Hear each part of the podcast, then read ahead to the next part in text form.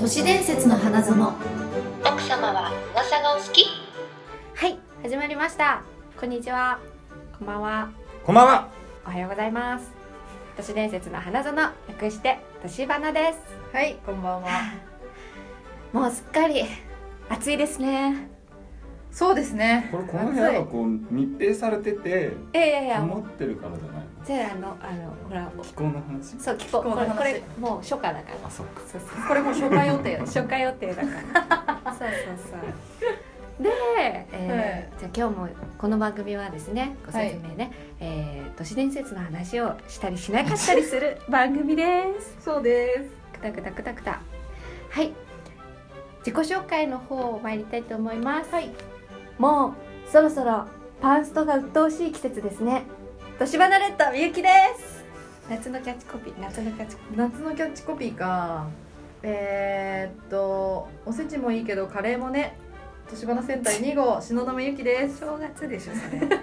何も思い浮かばん。スキンヘッドは頭皮のやけどに気をつ けろ。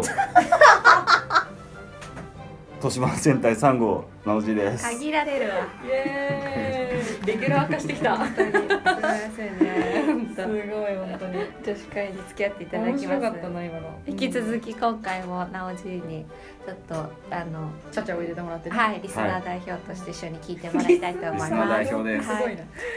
い、扱いよ。私たちもうリ,、はいリスナー代表だからねそうね。あの、リスナーがやってるそ番う組。そうそうそうそういうこと 何それ、もう。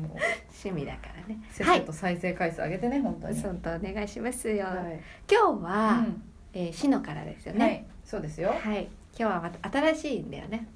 新しい新しくない今日は。新しくないんです、 じゃあ始めましょうか 打ち合わせ。 始めましょう、よよろしくお願いしまろしくおよろしくお願願いいししまます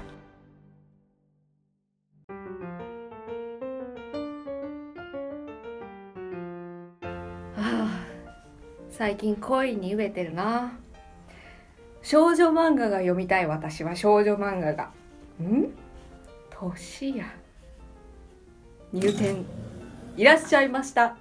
す。いらっしゃいませ。いらっしゃいましたいらっしゃいましたあ、お客様どうもまた来ていただいて、またき初めましてです。今日僕初めてですよあーいつもあの違う人の手で入ってくるやつをぶっ壊すっていうのをやってます。長いでございます。僕はね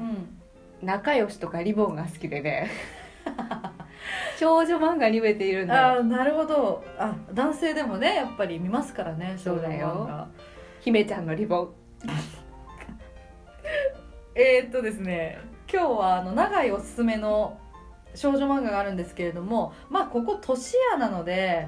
そんじょそこらの少女漫画じゃございませんおお何何あのただ恋愛やってうんワイワイみたいなやつではございませんちゃんと子供のおもちゃもよくかったよねちょっと黙ってもらっていいですか あのいやまあすごくすごくおすすめのえーっおとすすめおすすめの 少女漫画なんですけど引っ張られてる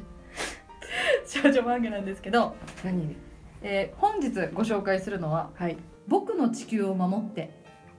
という守ろ少女漫画です壮大な。壮大な壮大な SF 作品と言ってもいうい面よ白いのかいそれはうなこれは面白いですよ。これは本当に君は誰だねあの新人の新人の新人の G 君 ですいいと思い君まがす。噂の地ちょっとあのまだ研修取れてないんでねあのお手柔らかにお願いしたいんですけれどもよろしく僕の地球を守ってというのはあのうん日当たり咲さんという方がですね1986年から1994年にかけて「花と夢」という、はいはいえー、と雑誌もう古いとねいうか、はい、週刊、えー、と月刊誌かな、うんで連載していた漫画でございます。いいよねかなり古めですよねこれはね。でうんで全21巻でコミックス化もされているので、はいもうわりかし長めな作品なんですけれどもはいこちらどういう作品かと申しますと、えーあらすじ、えーアリスちゃんというね主人公が、まあ、高校生なんですけれどもいいねその、えっと同級生うんがの男の子2人がうん「俺たちずっと同じ夢を見てるよな」っていう話をしているのを聞いちゃうんですよ。盗み聞きというかうんたまたま聞いてしまう。うんでどういうことなんだろうっていうのであのちょっといろいろ探ってったらずーっとずーっとなんか変な施設みたいなところでうん研究をしている人たちうんらしいどうやらうんその夢の中で僕たちは。うんでもずーっと同じ夢を共有しているとそんなことってあるのかというところから話が始まりましてうんこれ実はその前世を共有共有している仲間たちの話なんですよ。全然前世だね全然前世前世です一個でいい前世うんそうそうでこの前世の自分たちは何者かっていうとうん月にいるんですよ月にいるんですうさぎ三回宇宙飛行士的なそうあー宇宙飛行士で月にいてで月から、えっと、すごく原始的なまだ昔の地球を見守っている科学者っっていう設定なんですよ。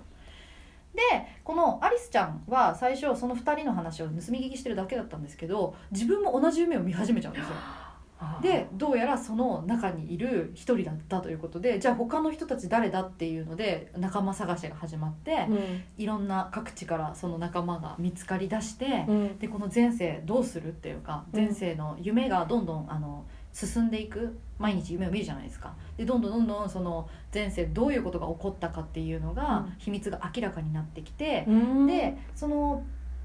なんかその前前世で事件が起こってるんですけどその事件の核となる子が、えっと今現在はあのなぜかその子だけみんな高校生で同じ年なんですけどその子だけ子供として生まれてきてるんですようん年が何歳か違う、小学生うんかなで生まれてきてなんでこの子だけ年が違うんだとかそういう問題がはらんできつつでなんか超能力とか、テレパシーとかっていう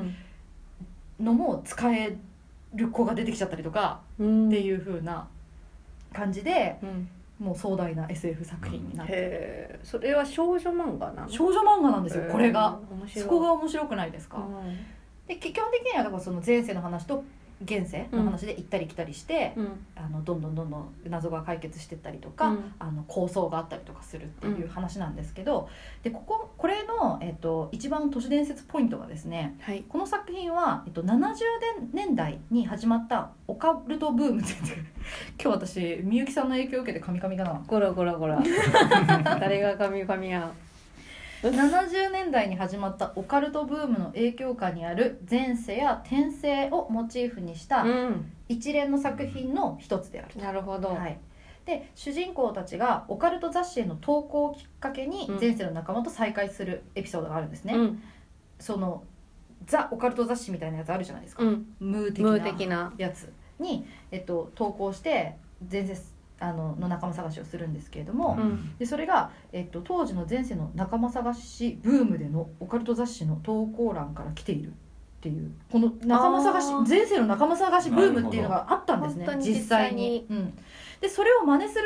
読者が続出してしまって作者があの声明を出したんですよこの作品はフィクションですって本当にあることではないのでみんな影響されないでっていうふうに言わなきゃいけなかったほどムーブメントを起こしてしまったんですよその当時、うん、 1800ん1997年ぐらいの86年1986年から連載が始まってるので、うんまあ、1990年とかそそんなぐらいですかね、半ばの時代そうなんですよっていう風な感じで、うんえっとすごいですねこの前世の仲間探しブームの影響も大きく、うんえー宗教学者の川瀬典也さんかなうんはこう解説してるんですけど当時の、えっと冷静的な観念がうん同時代的に現れた作品で難しいですね全国の少女を全世教徒にしてしまったと評している漫画の世界だけではなくオカルト過去スピリチュアルの世界でも大ヒットして同作によってさらに前世の仲間探しブームは盛り上がったと昔はさ、インターネットがなかったからさ、うんうんうんうん雑誌掲載とかでね、あと新聞の広告欄に掲載したり、ね趣趣味の仲間募集みたいなやつとかってありましたけど、でも形を変えて今もさその、あの僕未来から来たけどなんか聞きたいことあるみたいな掲示板があったりとか、うんうんうんうんまあそんなノリだよね。うんうんそうそうなんですよでこれあの永井もですね、うんあの当時すごく熱狂しましてまさか？地球を守ってましたか地球を守ってましたね、あの前世前世の仲間いるんじゃないかって思っちゃってましたねでも永井は、うんあのこの時代よりはもうちょっと若いので、うんそうあだねの当時多分これは高校生とかあと OL のお姉さんとかが一番ドハマりした世代なんですけど、子か長井はもう全然あのちびっこうんもう赤ちゃんの時にこう読んでたっていう、あのマセガキだったんですけどねへえ 難しい話ではないの子供が読んでいやすごく難しい、なんだよね、だからあのよ実際よく分かんないとこもあったんですけど、うんまあ、前巻私持ってるので、うんあの大人になってから読んでもすごく楽しくて、うんあうんこういうことだったんだっていうのがすごい分かったりして、あぜひねあのかなり古い作品ですけど今の人たちにもおすすめ楽しめると思いますよね。うんあなるほど僕なんか考察この作品のシナリオを考察してるサイトとかもすごいあーるので、そうこれはこういうことだったんじゃないかとか、うん楽しみ方がうん、そうそう多様だあ今ね、で言うとその「あのあエヴァンゲリオン」もね、うんもう最近の作品ですけど、うん敵にうんこういろんな謎がうん、ね散りばめられていたりとか、今のファンは考察好きですからね、うん私も大好き考察考察サイトとかまず見ちゃう派なんですけ好どきだよねあ考察サイト私も見てみようジジージー君やるじゃないか有望だね有望新人が現れまこしれた好ねきなんですよね。あすごい私も大好きなんですよ意見が合いますね、ちなみにちょっと長い気になってはい見たんですけど、あの同じ夢を見るっていうのってあるのかっていう話ね、うんううんんまずうんその前世かどうかはさておいて、うん同じ夢を人が見るっていうのはあるのかなって思ってちょっと調べてみたところあのーおな例えば私とみゆきさんがメールをしていて、うんでメールの内容って同じじゃないですか、うんでそのまま寝たとして同じそのメールの関連の夢を一緒に見てしまうっていうことはあるらしいんですようん確率としてはね、うんで内容蓋開けてみたら同じだったとか、うん共鳴してしまうみたいなうんっていうところはあるらしいんですけれども、ちなみにこれをあのどういうどのくらいの確率なのかなって計算したあの物理学者がアメリカにいたらしいんですよ。うんでその計算だとアメリカ全土全土の中で、えっと、1日で大体2,000人ぐらいが同じ夢を見てるそうですへえうんちょっと夢のある話ですよね夢だそけれにはなんか夢どういう夢を見るかコントロールしてる何かがうんっていう話もってねいうのをイメージできますよね。あうあん、あれですディスかマンねあのディスマンリスマンねああのディ全員の夢に出てくるやつ ね怖い私はあアカシックレコードの話かと思っちゃった 共共でもね潜在意識が共有しているみたいな話もありますしそういろそうそういろでも考えられるよねそれもまたそうなんですよで逆ち,、うんちなみに、うんあの前世の記憶を蘇らせるうんには、うんえっと夢日記がおすすめらしいで私書いてたえ僕書いてましたよ起きてねす、うん、 10秒以内にね枕元にペンと紙を置いてねそれどれくらいやってました1ヶ月かなまあまあ短いなリアルに短い夢日記ってそのつけること自体が危険だとかう言いんますよね。そうあそうなんですかそうだから一時期その夢日記すっごく流行ったんですけど、うんうんうんその夢で忘れるからあの夢って基本的には実生活のためあうんにうんうんうん寝てる間に記憶をその整理してね整理してることだからこれを忘れることが重要であ覚えててその意図を理解しようとかすると、うんうんあのシステムエラーを起こすっていうーあそうなんだそう後から出てきて流行った後になんかやめた方がいいよみたいなその理論もね出てきてへえあれも持ってよあの夢図鑑みたいなあーなんかあのここの要素が出てきただかららこそうの意味みたいなそうね夢占い的な、あーそうそう夢い占い本こんなぶっといのをね僕は読んでたよ、そうなんだうだからんうん、それをいやそれそれで前世を探るっていうのは、まあ、もちろん自己責任だし危険なうんかもしれないんですけれども、それをつけていくとやっぱりそれに繰り返し出てくる要素だったりとか、うん時代背景だったりとかがあったりして、それが前世につながってるんじゃないかっていうのを探っていく方法があるよみたいな、あののサイサイトで紹介ししてましたよ。面白いうんちなみに私結構夢覚えてるんですよね。え危ない危 ないだからいやし、うん、忘れないことの方が割合的に多くて、で子供の頃とかそれこそあのなんだろう想像力が豊かだから、続きものの夢とか結構見てましたねす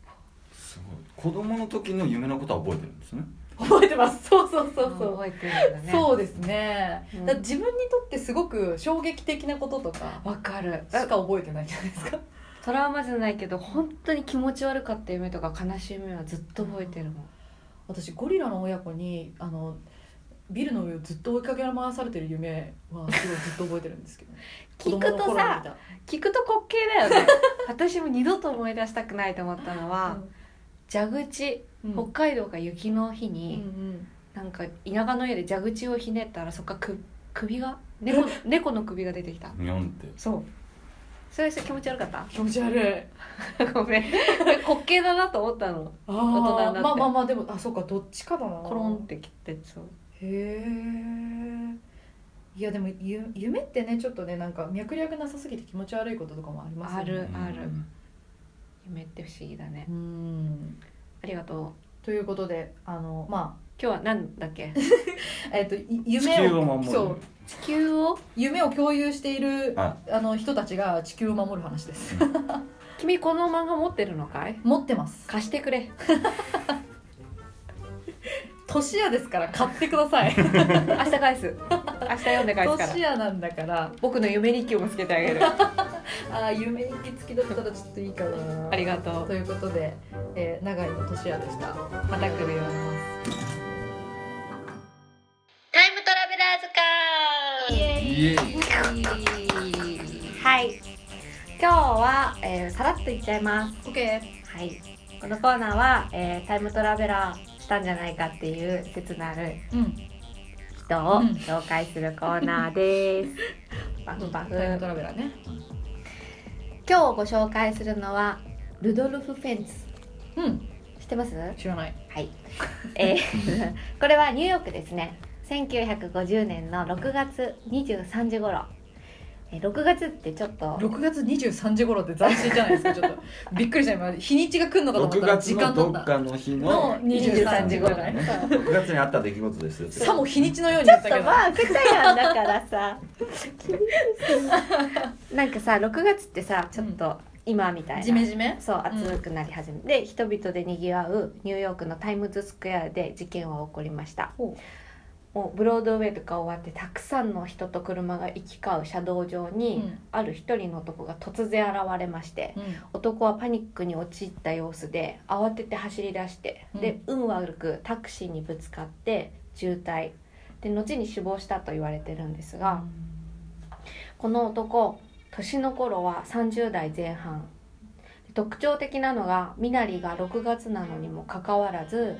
黒いどっしりとしたコートうん上質な生地でできたズボンを着用していたことうんさらにカジュアルなファッションが主流であったフィフティーズだからさ50年代のアメリカってあんな感じじゃんポテトみたいなうんちょっとわかポんないテトみたいなちょっとわかんないけどうんコカ・コーラみたいな感 じじゃんわかるでしょいや進んでくださいかけ離れてでねそれはまるで言うなれば19世紀後半の服装と言われてましたカッコなんだもうんう19世紀後半ぐらいのもう紳士の格好をしてうてでこんな暑いのにみたいなうんうんで荷物を調べると財布に古い時代の紙幣えアメリカのそのドルもちょっと前のやつうと、んうんでルドルフ・フェンツと書かれてた名刺が入っててうんどれも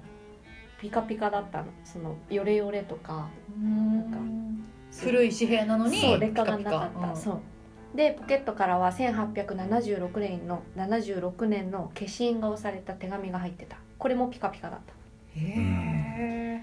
で後にニューヨーク市警はこのルドルフ・フェンツという男性が1876年に29歳で突然失踪した人物と断定ー断定断したの定したある警察官が1939年の古い電話帳に名刺と同じルドルフ・フェンツの名前を発うん見、あハローページにねうんうんで電話かけると、うんルドルフ・フェンツの息子がもうな亡くなってて、うん奥さんが出たで彼女のちょ義理の父にあたるでしょルドルフ・フェンツ、あはいいましたともうその1876年にタバコ買ってくるって言って消えちゃったんですと行方不明になっててで当時ルドルフには妻と子供がいたんですけどももうもちろん心配してみんな捜索願い出してたそうですと、でその後警察が19世紀の行方不明者リストも照合してみるとそこにはルドルフ・フェンツの名前があった行方不明になったルドルフはもしこれが同一人物なら74年後のタイムズスクエアにタバコを吸いに来てしまったのではないでしょうかという話それはその行きたくて行ったわけじゃないからそう時空の歪み的なのに入っちゃったみたいなフェンチさんからするとあれあれバーンみたいなそういうことですよそうねそうそうへえでこの話には続きがあって実はこれは作家ジャック・フィーニーが1951年に書いた SF 作品に登場する短編小説なんやねんはいしかししかしながらなんか1970年になって20年後ですねうん、なぜかうん、実話だったのでなではないかと急激にアメリカ中に噂が広まって今や都市伝説となったなぜだからそれがね書いてなかったの要するにこれを書いた人がいる聞いた話だったりとかっていうとか意味で実はっていうことですよねそう信憑性があるみたいなことを後から言い出した人がい現きなれりいたんだってきなりねだからその詳細がもうどこ調べてもうんここまでしか載ってなくて、このジャック・フィーニーが書いてうんで終わってたりとかへえでもアメリカ何有に名だもね火のないところにみたいなね、うん何にもなかったらその噂自体立たないですからね、結構聞いてみようよ今度ニューヨーク行ってさニューヨーク行ってね都市伝説になってるわけですからそう現地で Do、you know うんルドル フ なるほど知ってる人がいるかもしああいれなういルドルフって 違うわ全然違う結構黒目のあのがっちりコート着てる人に話しかけたらいいでもさなんか聞かないタイムトラベルのあれ前言ったっけなんかあのさ大震災の時に、うんうんうんうんその震災被災地を車で走ってたら、うんガタンって揺れて、これ誰から聞いたか本当忘れちゃったんだけど、うん車の中の人がね、うんうん外の景色がぐっと歪んだとぐにゃんと。でパッと一瞬普通の街に戻ったあうーんなんかちょろっと話してたかも震災前の街が一瞬見えてえって自分の目がおかしいのかなって目こすると、戻るうん、もう被災の状態に戻ってたっていうだからなんかそういう時空の歪みみたいな話は時々ねうん報告されるうんよねうんいやー面白いですねどうしようタイムトラベルしちゃったら私落ち着こうまず考えておいた方がいいよ自分がタイムトラベルしたらまず何するか何か条なおじいさんは僕もう受け入れますねなんか生きていけそうスッと受け入れそう、すごい受け入れそうまだあっでたばっかせりっですけかどくそのタイムトラベルを自分がしてたとしたら、うんそのタイムトラベルっていうものを解明するためにうん一体何が起こったのかっていうのをやっぱり人よりそうね研究しますよね絶す対るきっと。で実体験があるっていうのってものすごい武器だからまあ確かに確かにすごいいか向上心がすげえす戻れると信じてるファごいンねまあでもどうどうやって戻った時に証明しようかは考えると思う確かにどうやったら信じてもらえるかシノもいいんじゃない夢忘れないし向いてるよそうだねすいごいタイムトラベルしましょうか。しまし ょうかしましょうかじゃあ一できるつと思うみたいなできると思やうっときますかみたいなねそうねうんこんなお話でしたはいありがとうござあいりがとまうすございました。はーいはいお疲れ様でしおた疲れ様でしたおあ疲れ様でりしたがとうございましした、はいなんかさ最近なんかやっぱ深みにはまってってグロくなってきちゃうんだよ ね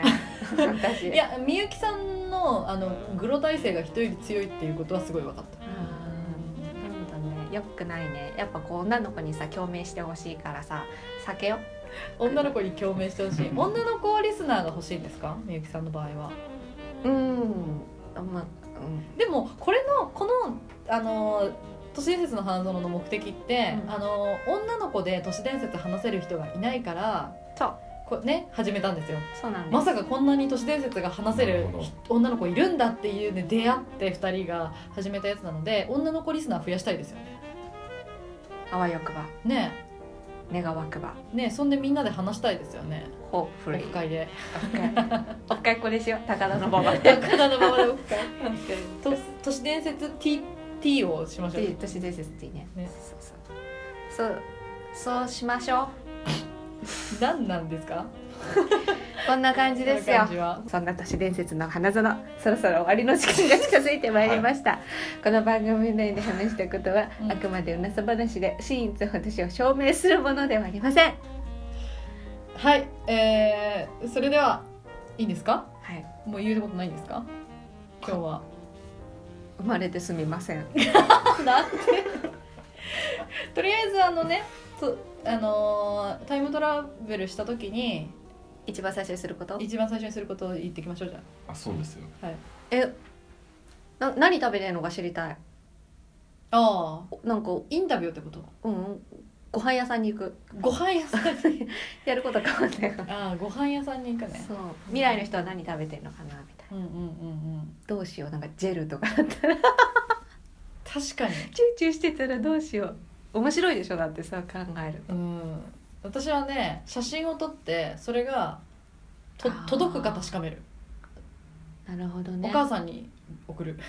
自分の住んでた場所は行くかも、うん、それがだからそっちのお母さんに届くのか向こうのお母さんに届くのか分かんないですけど、うんうんうんそれをやってみるうんだからね